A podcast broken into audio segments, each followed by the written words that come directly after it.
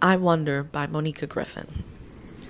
Lately I've been wondering where the sounds of the popular Afro beats come from. The drums, the chants, the food, the dance, the language could have all been mine, should have all been mine. The blues were often played around me, sounds of longing to be free of burdens, an SOS that has spilled over into modern music.